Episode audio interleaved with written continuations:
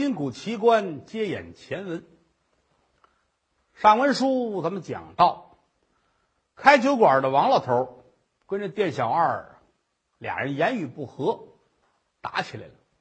这一推，店小二扔出去了，啊，往地上一躺，地上有这么一块砖，整颗后脑勺拿手一摸，嚯，见了血了，当时就急了，呵，啊，你还敢动手？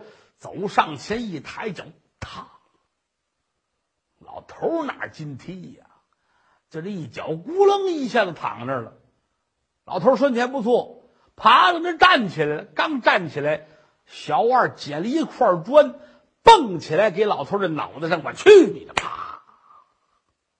就这一下，老头是栽两栽，晃两晃，咣当一声，死尸倒地，死了。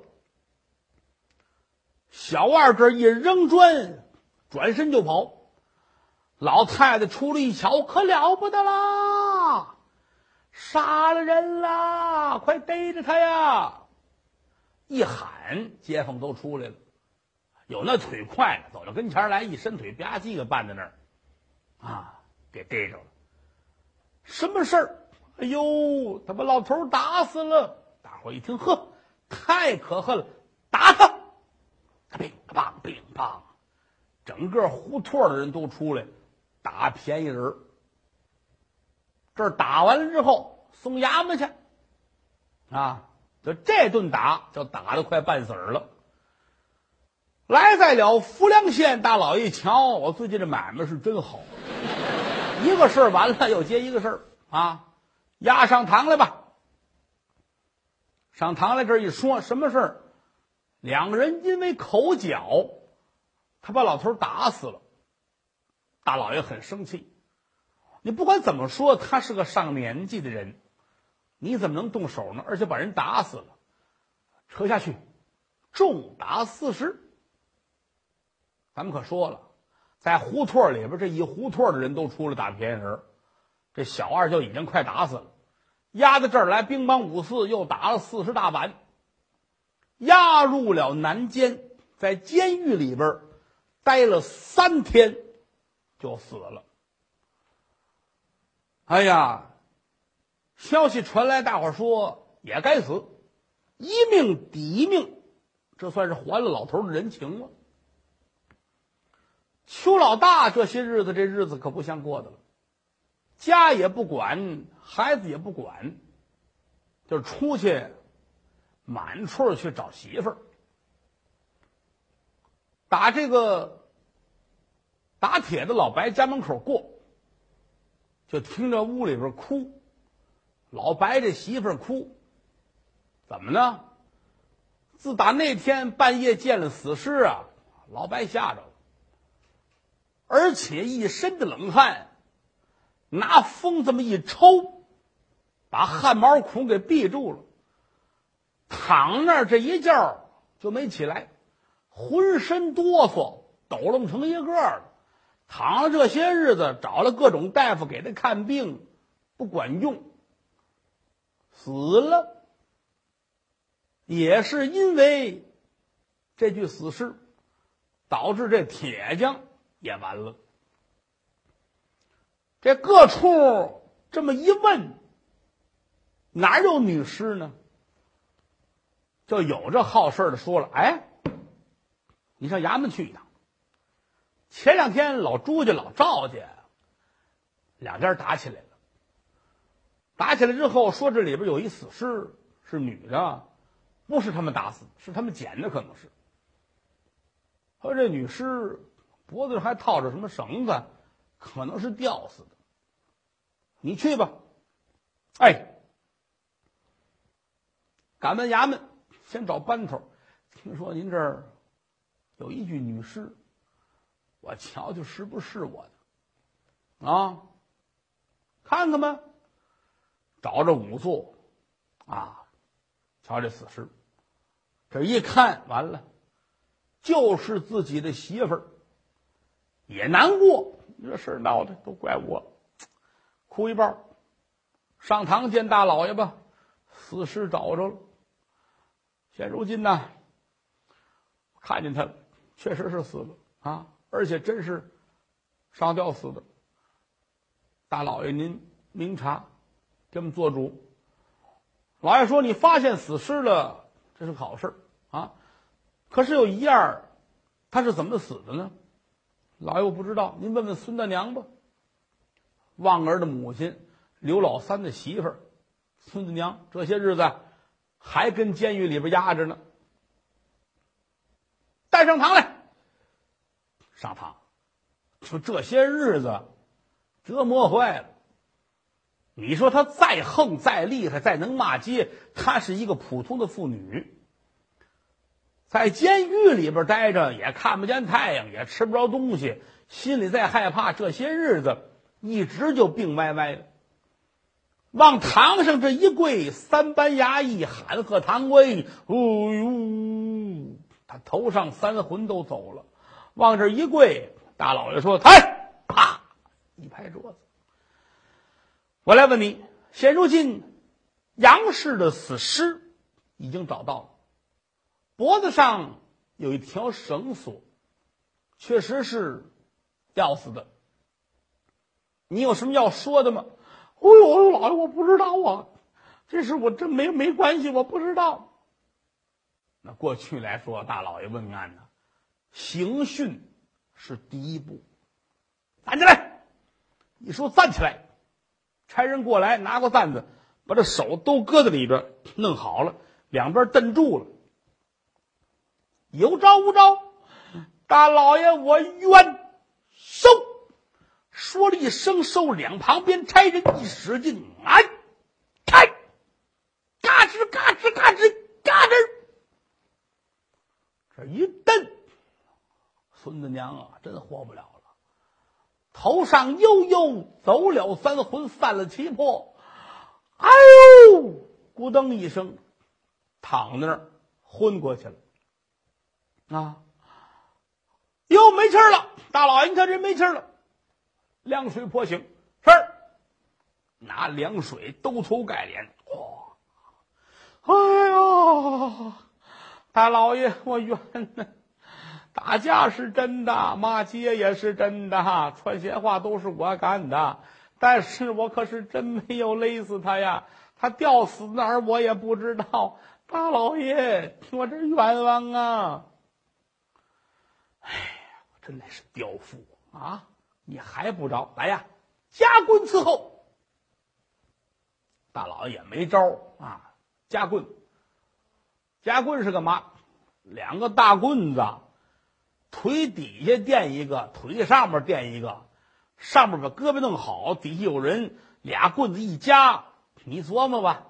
你慢说一妇的人家大老爷们也受不了，这跪好了，有人在后边把夹棍给他上上，这儿揽着胳膊，老一探身有招无招？大老爷，我你我冤枉啊！收刑，说了声收刑。后边几个大小伙子一使劲，嘎嘣！再瞧孙子娘都没说话，咯儿搂一声，死了。咣叽就扔那儿了，怎么呢？闭住气了。一个是这些日子担惊害怕，第二来说吃的跟不上，啊，第三来说在监中传上很多的病。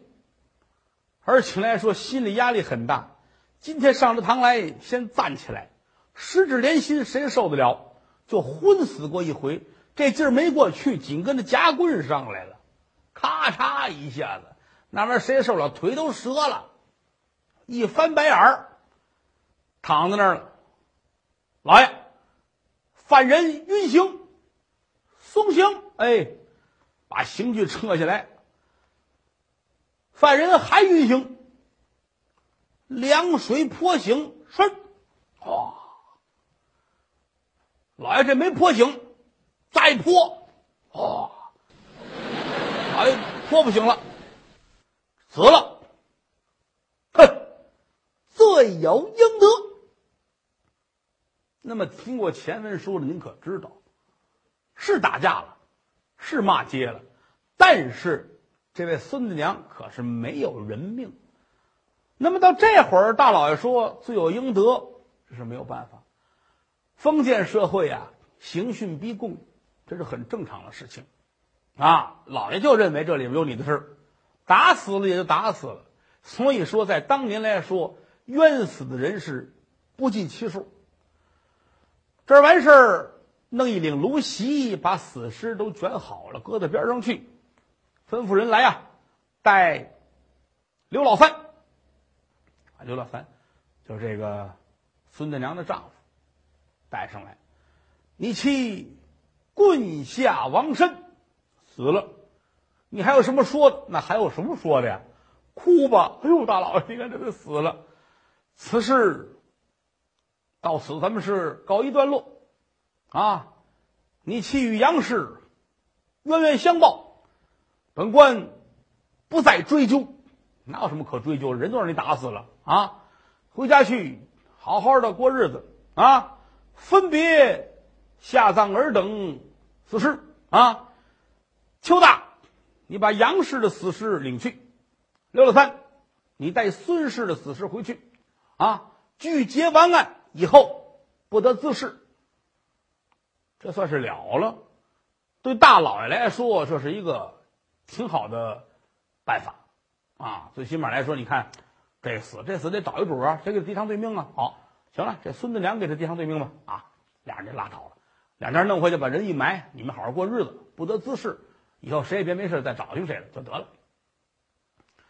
这弄完之后，两边只能下来，带着死尸回家，该安葬安葬，该怎么着怎么着。回家来，这日子都不像过的了。怎么的？两家光棍儿。刘老三带着旺儿，这边是邱大带着自己的长儿，男儿无妻，家无主。埋了死人之后回家来，孤孤单单，想起以往，也是后悔莫及啊！而且事情过去一段时间，俩孩子到一块儿，该怎么玩还怎么玩街坊邻居瞧见，也只能说：“你瞧这家大人。”这不没事干吗？啊，大伙只能是叹息。过了些日子，衙门里还在等着上司的公文。为什么呀？朱常和卜才还在监中压着，需要等上司的公文到来。当时判了一个斩罪，因为这里面有人命案。但是还没等来，差人们来说：“大老爷。”朱长河不才死了，监狱里边闹病，叫劳瘟。什么是劳瘟呢？传染病。监狱里边不通风，又没有什么防范的措施，一个病人要是得了病，这一传一帮可全都是。到那会儿就拼身体的抵抗力了，有好的多挨些日子。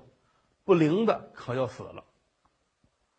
朱常是个大财主，不才是帮闲的，两个人平时吃的也不赖，条件都非常好，哪受过这个罪？啊，进了监狱里边，三天两头挨欺负，犯人打，犯人打完了，牢头打，谁看不顺眼都能打，吃也吃不上，一来二去传上病了，也没人给治，死在里头了。这跟大老爷说说，这俩人死了啊，死就死了吧。那跟上司说一声，两个人死在牢中，原案撤销，就算拉倒。究其根源，也是从这一个钱上惹起来的。当初如果说没有这一个钱，也不会接二连三惹出这些个祸来。朱常不遇见死尸，也不会想出那个损招来。他不想到害人，他自己也死不了。这也是罪有应得。那么有人就说了：现如今老赵家难道说就一点报应都没有吗？啊，赵完赵寿，难道说他们之间这太平无事吗？您记住了，天理昭彰，报应循环。老赵家开始是挺高兴，怎么呢？你看看，哈哈，强中自有强中手，能人背后有能人。老朱家是来了，带着死尸来了。如果不是咱们想到头里边，得吃多大的亏了啊！他有死尸来了，一吓唬咱们，那一说一个准儿。你说吧，赔人钱。那点田地也归人家，也得亏我们爷俩这么聪明，打死了两个人，一个是表哥丁文，一个是田牛之母田婆。这俩人打死了，啊，我们这才能反败为胜，挺好。而且过些日子一听说朱常和卜才在监中死了。赵完更高兴，好，好，好，好，哈哈哈哈哈！你瞧这事闹的，太平无事，一天云彩散，他死了，这算齐了。以后咱们过咱们的太平日子，都挺好。丁文、田婆都已经下葬，这都埋完了，啊，该打点的事儿，该安排的事儿。都弄齐了，一点问题都没有，非常之好。这个赵完呐，岁数是不小了，但是这个人呐，老有少心。啊，你别看家里边儿子挺大的了，自己是一家之主，色心很大，心计让人给自己买了一个小妾，名叫爱玉，多大呢？十八。嚯，这姑娘长得又狗狗又丢丢。有人说这叫什么词儿啊？这都是早年间啊夸女人漂亮的词汇，就形容这个女孩好看。要不然赵完也不会看上她，喜欢。可这个姑娘爱玉，喜欢他吗？不喜欢。你多大岁数了？你都六十了。人家姑娘十八，这到不了一块儿去。为什么跟他？就是为了贪图他们家这点钱。嗯，嫁过来了，同着面跟老头也好着呢。跟赵完，嚯，哎呀，你亲我爱，我可找着我这如意郎君了，太好了。但背地里边，爱玉又喜欢上一个人，谁呀？赵完的干孙子叫赵一郎，你说这事闹的，这不一家下三滥吗？出了进去一瞧，嘿，赵一郎这小伙可不赖，大高个儿，长得白净，挺精神的。出来进去的呢，爱玉老看他，啊，冲他一乐呀，要不走跟前拿膀子撞人一下啊。天下人哪有傻子呀？一来二去，赵一郎就知道了。哦，这是喜欢我。你喜欢我，这好办啊！这个男的要追个女的呀，如同是隔着这么一座山；女的要是追男的呀，就是一张纸。我这男的喜欢这女的，你看费劲费大了啊！你想尽一切方法。但这女的要是喜欢这男的，简单之极，隔着一层纸，终于找了这么一个合适的机会，没人注意的情况下，这两个人勾搭成奸。小爱玉是真喜欢赵一郎，打心眼里看着就爱，好啊，会说话，会办事儿，啊，挺喜欢的。他们俩既然好，那就无话不谈了。您想吧，知亲莫过夫妻。虽然说这俩不是正经夫妻，但是感情是非常的好。闲着没事儿，赵一郎跟暗玉聊闲天儿。我这干爷爷办事不地道，怎么了？哼，哎，那回家里出点事儿。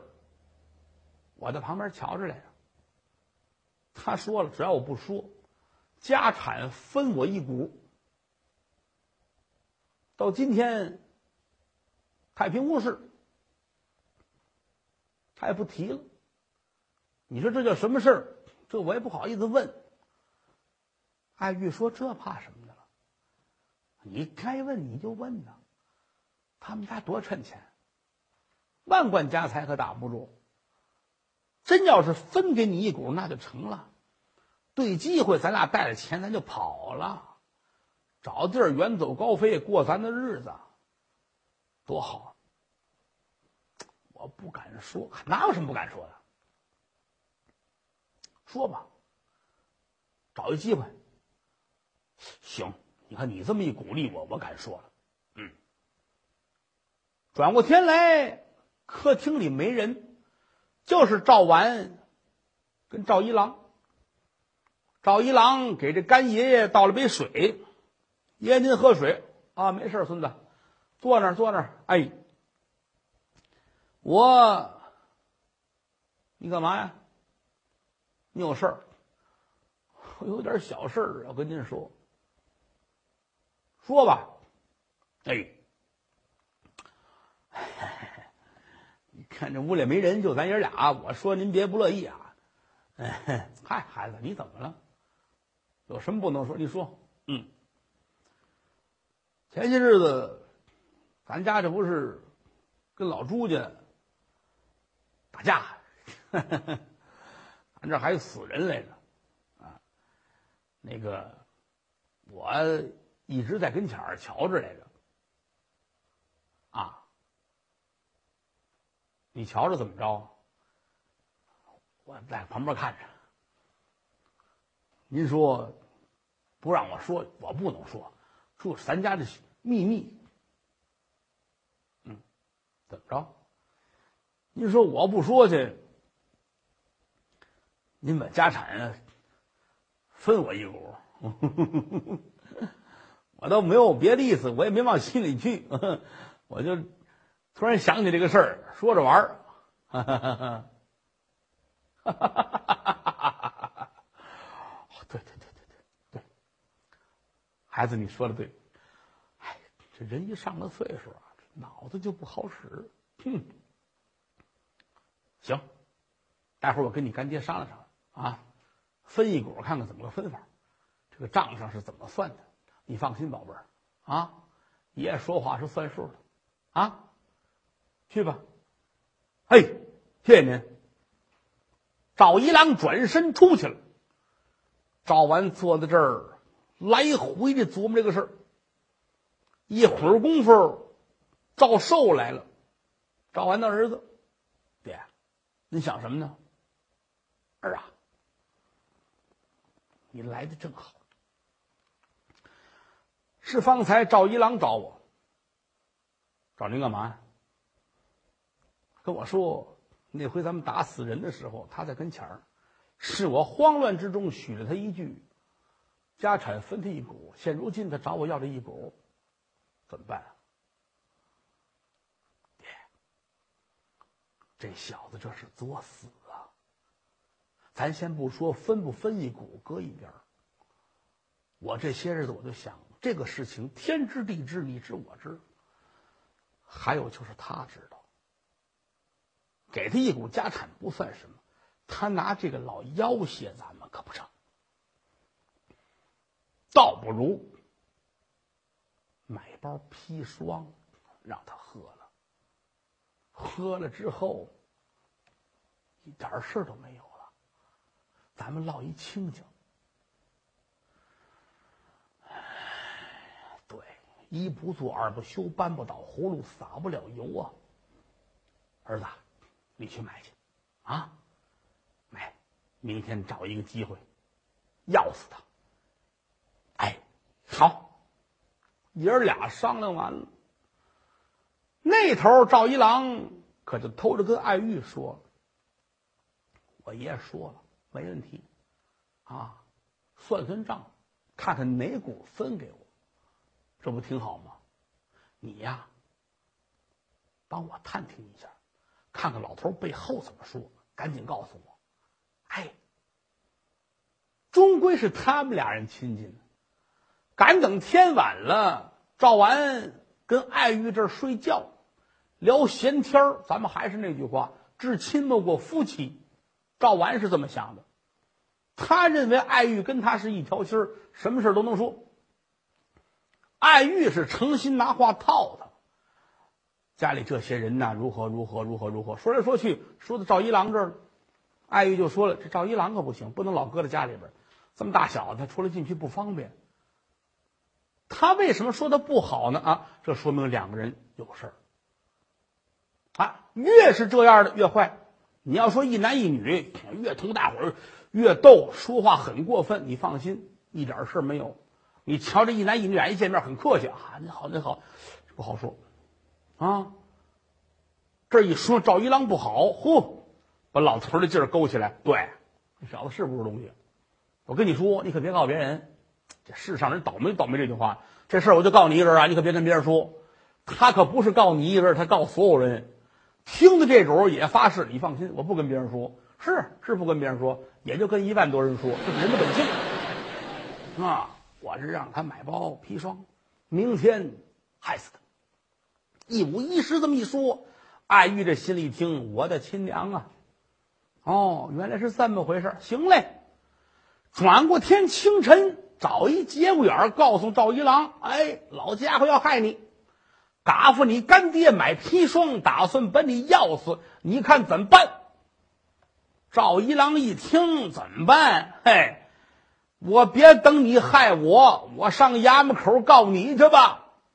先找田牛过来，过来，干嘛？干嘛呀？你知道你妈怎么死的吗？我妈让老朱家打死的。去你的吧！